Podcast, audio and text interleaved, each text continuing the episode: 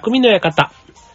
はい、川崎匠です。チュアヒョウ .com の協力でオンエアしております。はい。なんか急にね、めちゃめちゃ寒くなってきましたけど、あの、僕もともとね、暑がりなので、まあそんなにあの、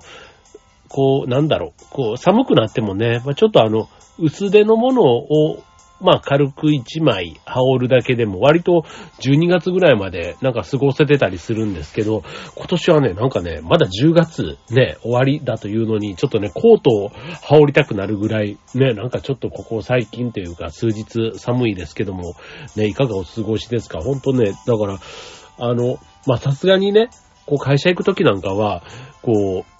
半袖は着なくなりましたけど、でも何年か前なんかね、10月末でも夏日だとかって言ってたようなね、年もあること考えたら、ほんとこの間はね、あの、この間じゃない、昨日だ。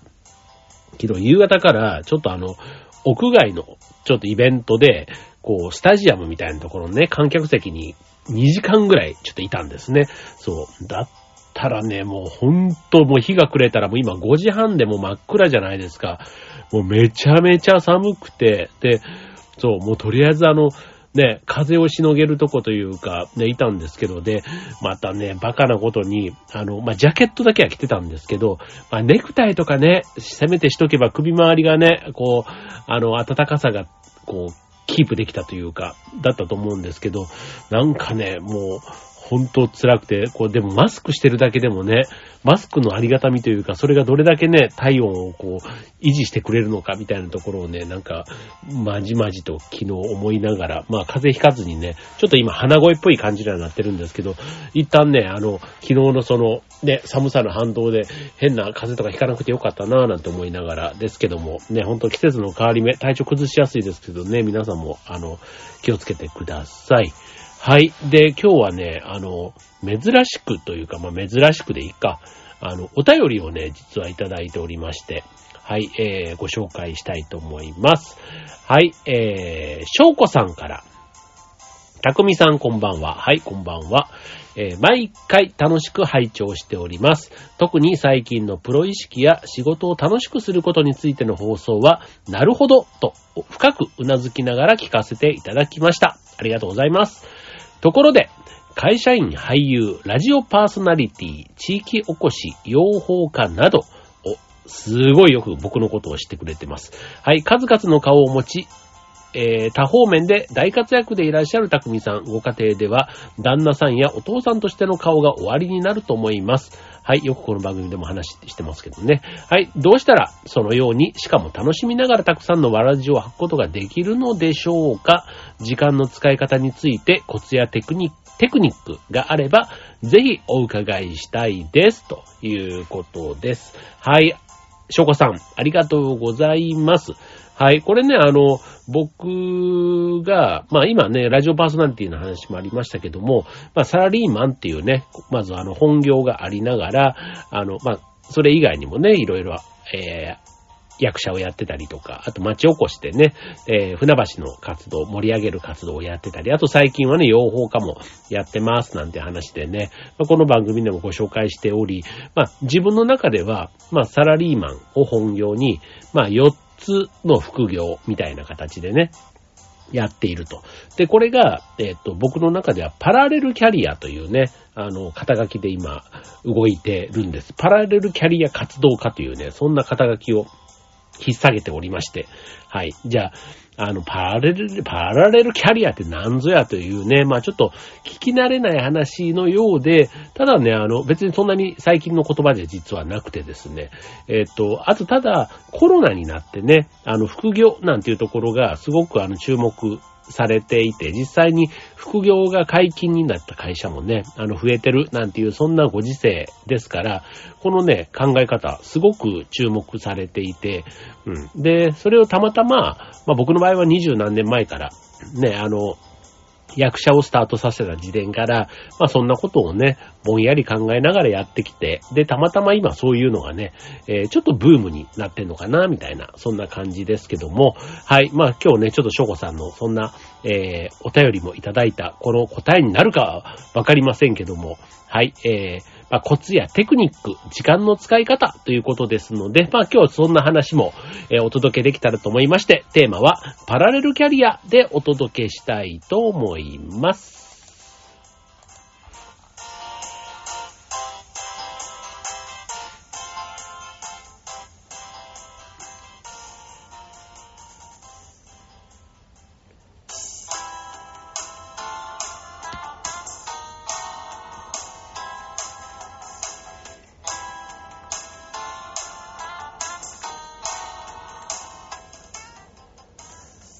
はい、ということで今週のテーマはパラレルキャリアということでね、これあの、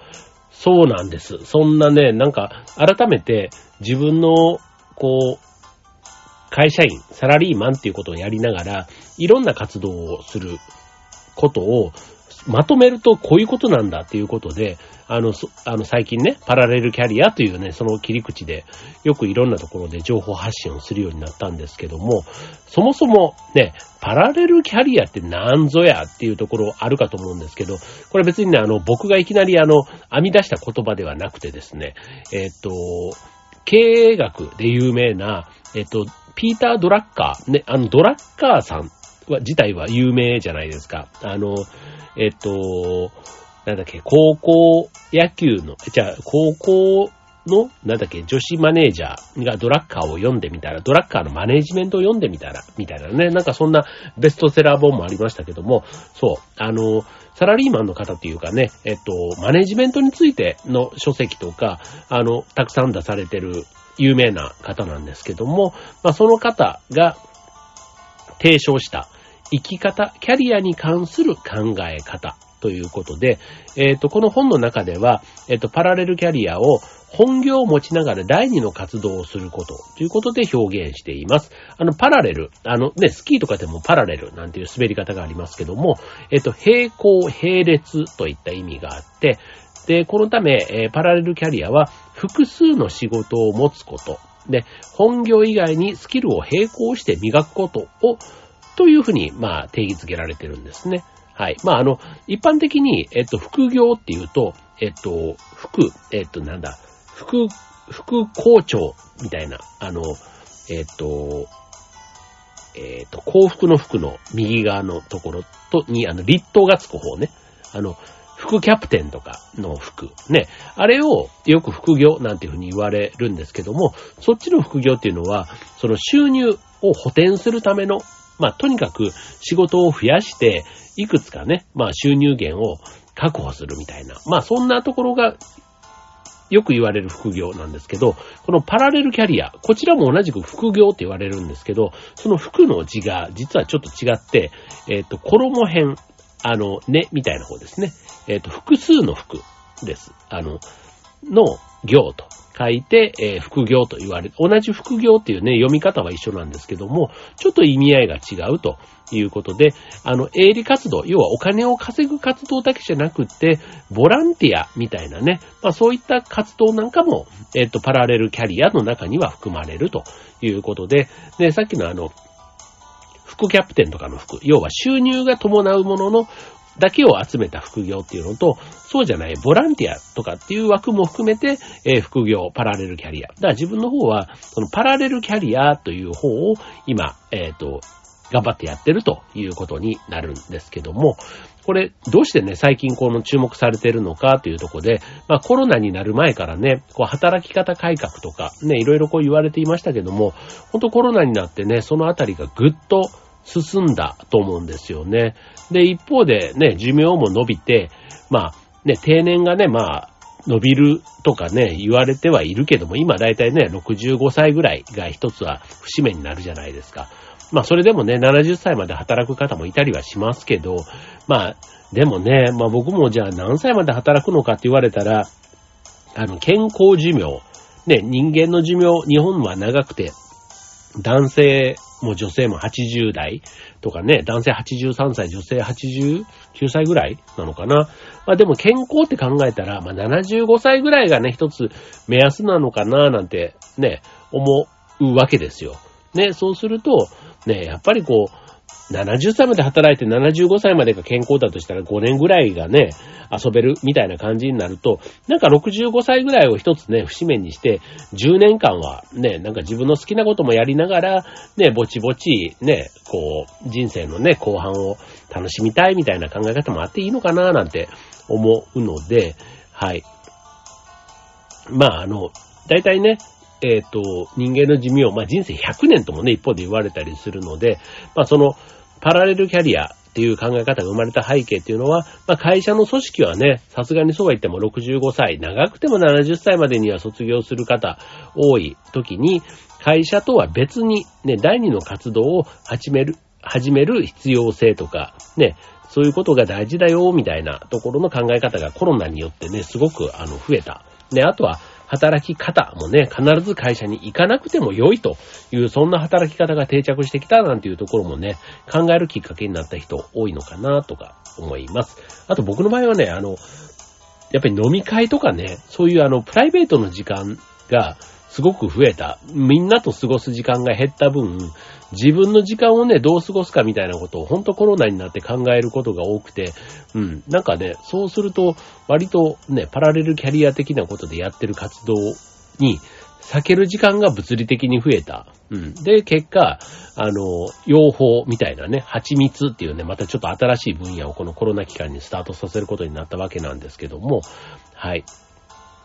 まあ、副業って言われるものと、まあ、パラレルキャリアの違いはさっき言った通りなんですけども、まあ、あの、ボランティアみたいなものをね、含めてる、考えると、意外ともうすでにね、あの、パラレルキャリアスタートしてるよっていう方が実は多いっていうのもね、思うんですよ。ね、ボランティアでなんかこう、趣味とはちょっと違うかなと思うんですよね。うん、趣味で釣りに行きますとかね、ゴルフに行ってます。みたいなところはちょっとキャリアとは違うかなと思うんですけど、なんかこう、社会貢献的なね、なんかこう、あるじゃないですか、ゴミ拾いでとかいいと思うんですよ。こう、定期的に集まってね、コミュニティの中に入っていくような、ね、ボランティア。ああいったものなんかはね、パラレルキャリアの一つとして、ね、えー、位置づけて全然いいかなと思うんですよね。はい。で、えー、っと、そのパラレルキャリアがね、まあなぜ注目されているのかというとこですけども、えっと、まあ会社人生っていうところもね、まあ、おのずとどっかでね、ゴールが来るわけですけども、そうすると、あの、一方で、会社人生が終わった後の自分の人生設計みたいなところは自分で考えていく必要があるというところで、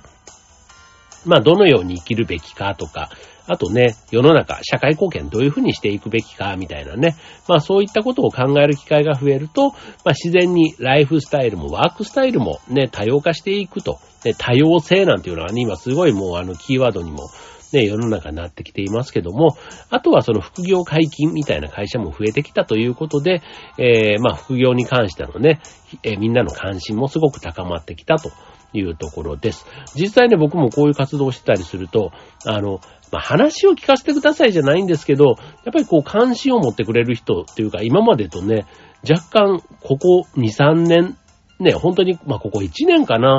で、なんかね、質問というか、興味今までは、だったんで、かなりちょっと変わった人みたいな感じに あの、見られてることも、正直、あんまり僕そういうのあんまり気にしない方ではあるんですけど、うん、なんか、まあ、あの、あなたはあなた、みたいな、なんかちょっとね、あの、ふーん、みたいな感じだったんですけど、なんか最近はね、ちょっと見られ方が若干、うん、あの、なんか、すごいって言われたいわけでもないんだけど、なんか少なくともね、変わり者っていう感じというよりは、なんかどうやってやってるのか、さっきのね、翔子さんの質問じゃないですけども、ほんとどうやってそれを両立させているのかっていうのをね、普通にこう聞いてくれる人も増えてきたというところなのです。はい。で、えー、っと、えー、っとですね、まあ、パラレルキャリアね、まあ、何がいいのかということなんですけど、まあ、もちろんね、これあの、誤解されがちなんですけど、そのパラレルキャリアをやってると、なんか本業そっちのけで、そっちばっかり一生懸命やってるみたいな風に思われがちなんですけど、実はね、これね、あの、パラレルキャリアっていう言葉があるように、あの、会社じゃ身につけられないスキルを、パラレルキャリアの機会を通じて得てるっていう風に考えたら、ある意味自己啓発と同じかなと思うんですよね。そう、だからボランティアみたいに別に収入につながらなくても、うん、そこで培った、例えば人間関係だとか、あとはね、えっ、ー、と、まあまあコミュニケーションももちろんそうだし、人脈みたいなね、とこ以外にも、例えば仕事の進め方みたいなところも、やっぱり会社だとね、ある程度その自分の与えられた役割に沿ってやらねばならないものって多いじゃないですか。でもね、プライベートでやるね、パラレルキャリアの世界っていうのは、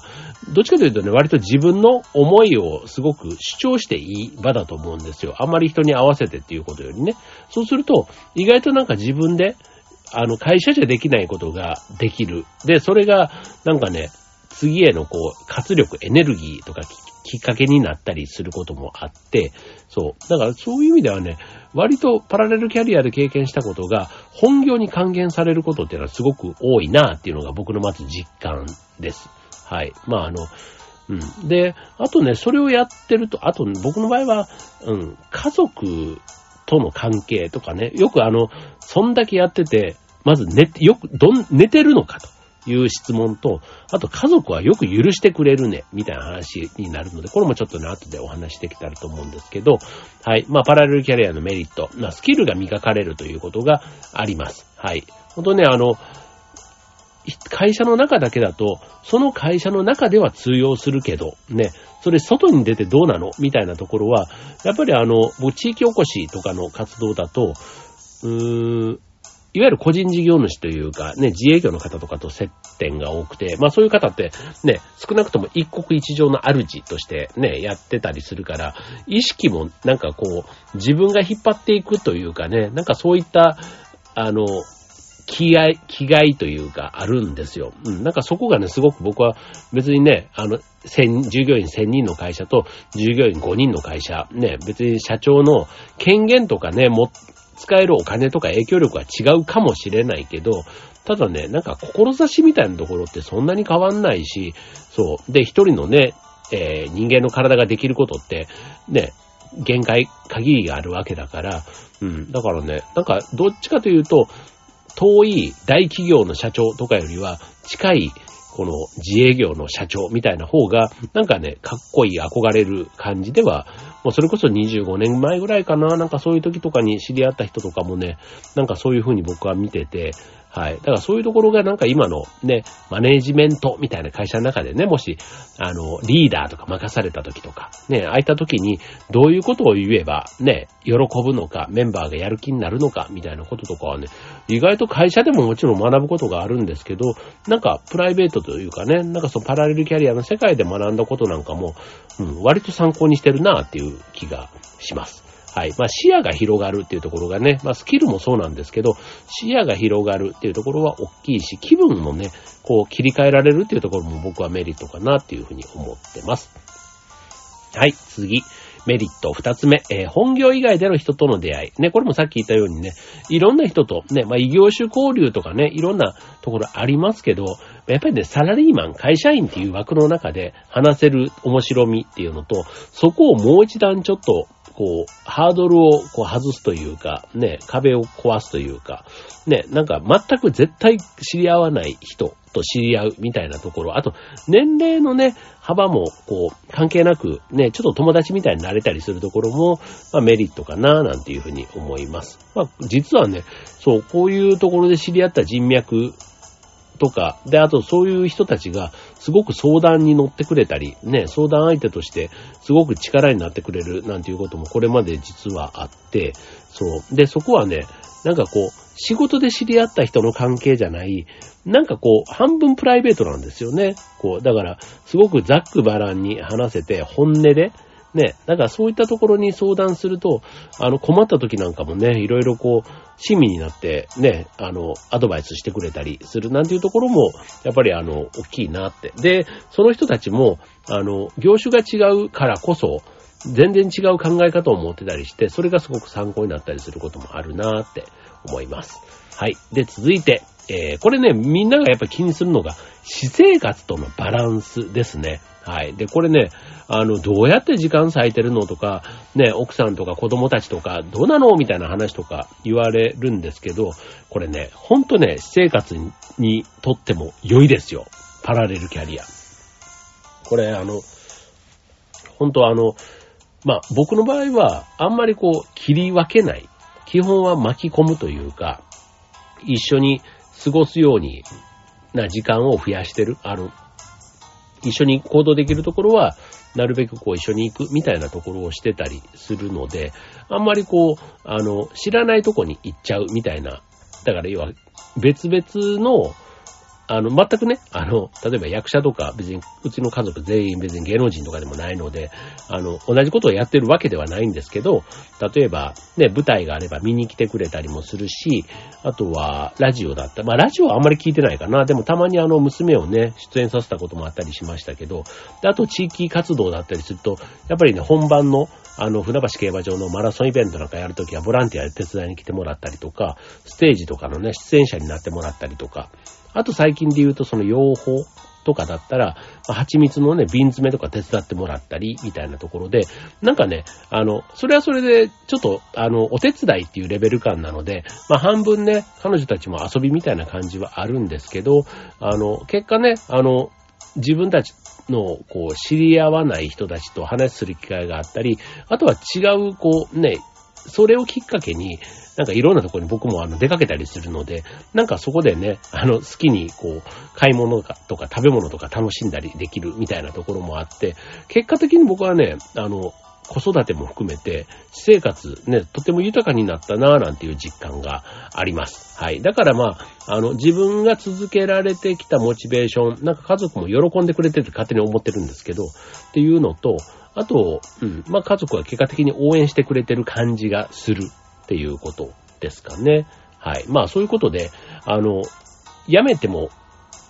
いいというか、僕はこれね、辞めるときは本当になんか介護とか、なんか物理的に、こう、あんまりこう、移動できないとかね、こう行動が限ら、ね、狭められる時って多分いつか来ると思うんですよ。まあ自分自身も含めてね。まあそうなった時にできなくなってもやめていくのはしょうがないと思うんですけど、あの、まあそうじゃなければね、続けていった方が結果家族にとってもいいのかななんていうふうには思ってたりします。はい。まあ、これ本当はね、あの、小さいね、お子さんがいるだとか、まあ男性と女性でね、考え方もいろいろ違うとこだし、ね、家族によってはね、そなかなかいろいろこうね、制約があって、そんなことやってる余裕ないわよっていう方もね、多いとは思うんですけど、ただね、まあ、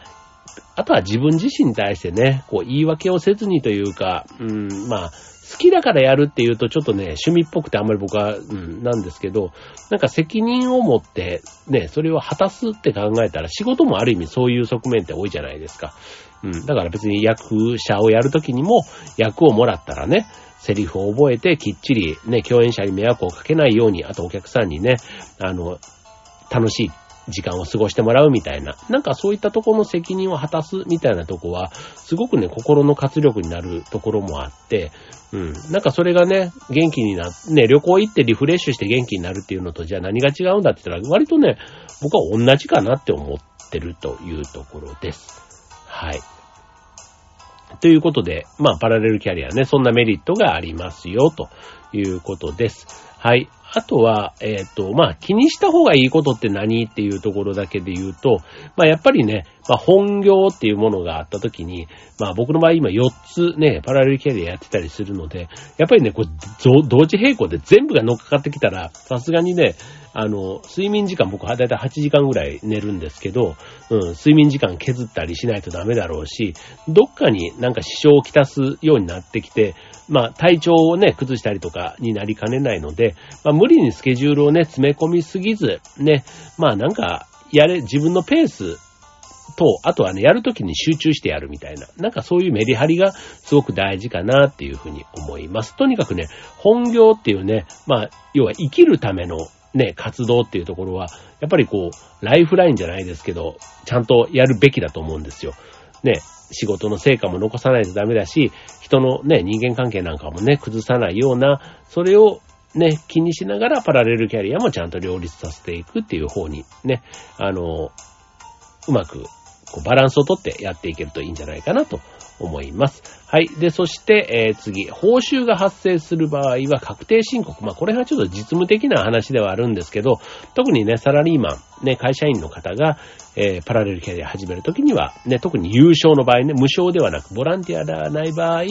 あの、気にした方がいいですよ、ということです。はい。まあそういうね、ちょっと事務手続きのところも僕はあの、今、ね、個人事業主という形で、えー、パラレルキャリアの特に優勝の方、ね、お金をもらえる方はそっちの方でやっているので、まああの、税理士さんというかね、まあそういう方々にいつも2月ぐらいに、まあ去年からですけど、あの、やっていただいていて、まあきっちり処理ができているので、まあそれはそれでよかったなというところですけども、はい。まあちょっとね、あの、何足のわらじっていうふうには言う、ね、あの、ね、僕の今やってる活動見られるんですけど、ほんとね、バラバラで繋がってるっていうよりは、活動もそうだし、人自体もすごくこう、それぞれの活動の、に関わる人たちがそれぞれ横で繋がっていくというのかな。なんかそれが、まあたまたま自分を通して紹介したりだとかで繋がっていって、ね、お互いが、あの、俳優もラジオも、うんと、地域おこしも、蜂も、ね、活動自体がそれぞれ独立しているけど、そこをね、こう、隣の人たち同士で繋げてみたら、お互いにとってね、すごくいい出会いとか、ね、あと活動のこう、刺激になるみたいなところが、なんかあるような気がしてて、はい。なので、これはね、僕の中ですごくこう、かけがえのないというか、まあ、それぞれね、えっ、と、このドラッカーさんのこの考え方は、えっ、と、1996年、だから、20? 6年前、26年前に提唱された考え方だそうですけども、その時から、まあ今までね、ちょうどあの、劇団が、ね、僕は役者、サラリーマン今27年ですけども、えっと、役者が20、22年 ?22 年か。22年、23年 ?23 年で、で、えっと、ラジオが18年 ?18 年。チョアヘオで12年ぐらい？あ、ちぇちぇちぇちぇ、んでいいのか。チョアヘオ12年ぐらいやってんのかな？うん。で、えー、っと、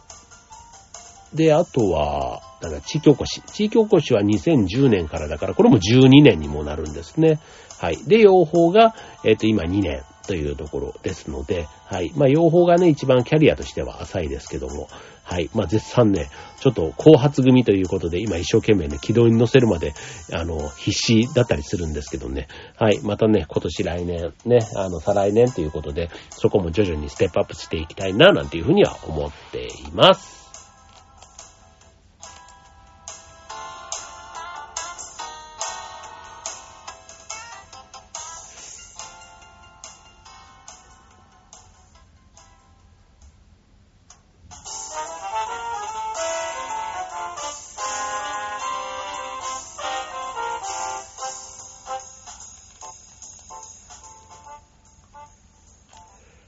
ということで、今週のテーマ、パラレルキャリアでお送りいたしました。はい。えっと、ほんとね、まあ、この考え方というか、うん、まあ、いろんなね、働き方が多分これから当たり前になっていくというか、うん、一つの会社でね、えー、新入社員でね、えー、入って定年までっていうところも、まあ、日本じゃね、まだありますけど、あの、海外だとね、そんな人ほとんどいないっていうのもね、やっぱり日本を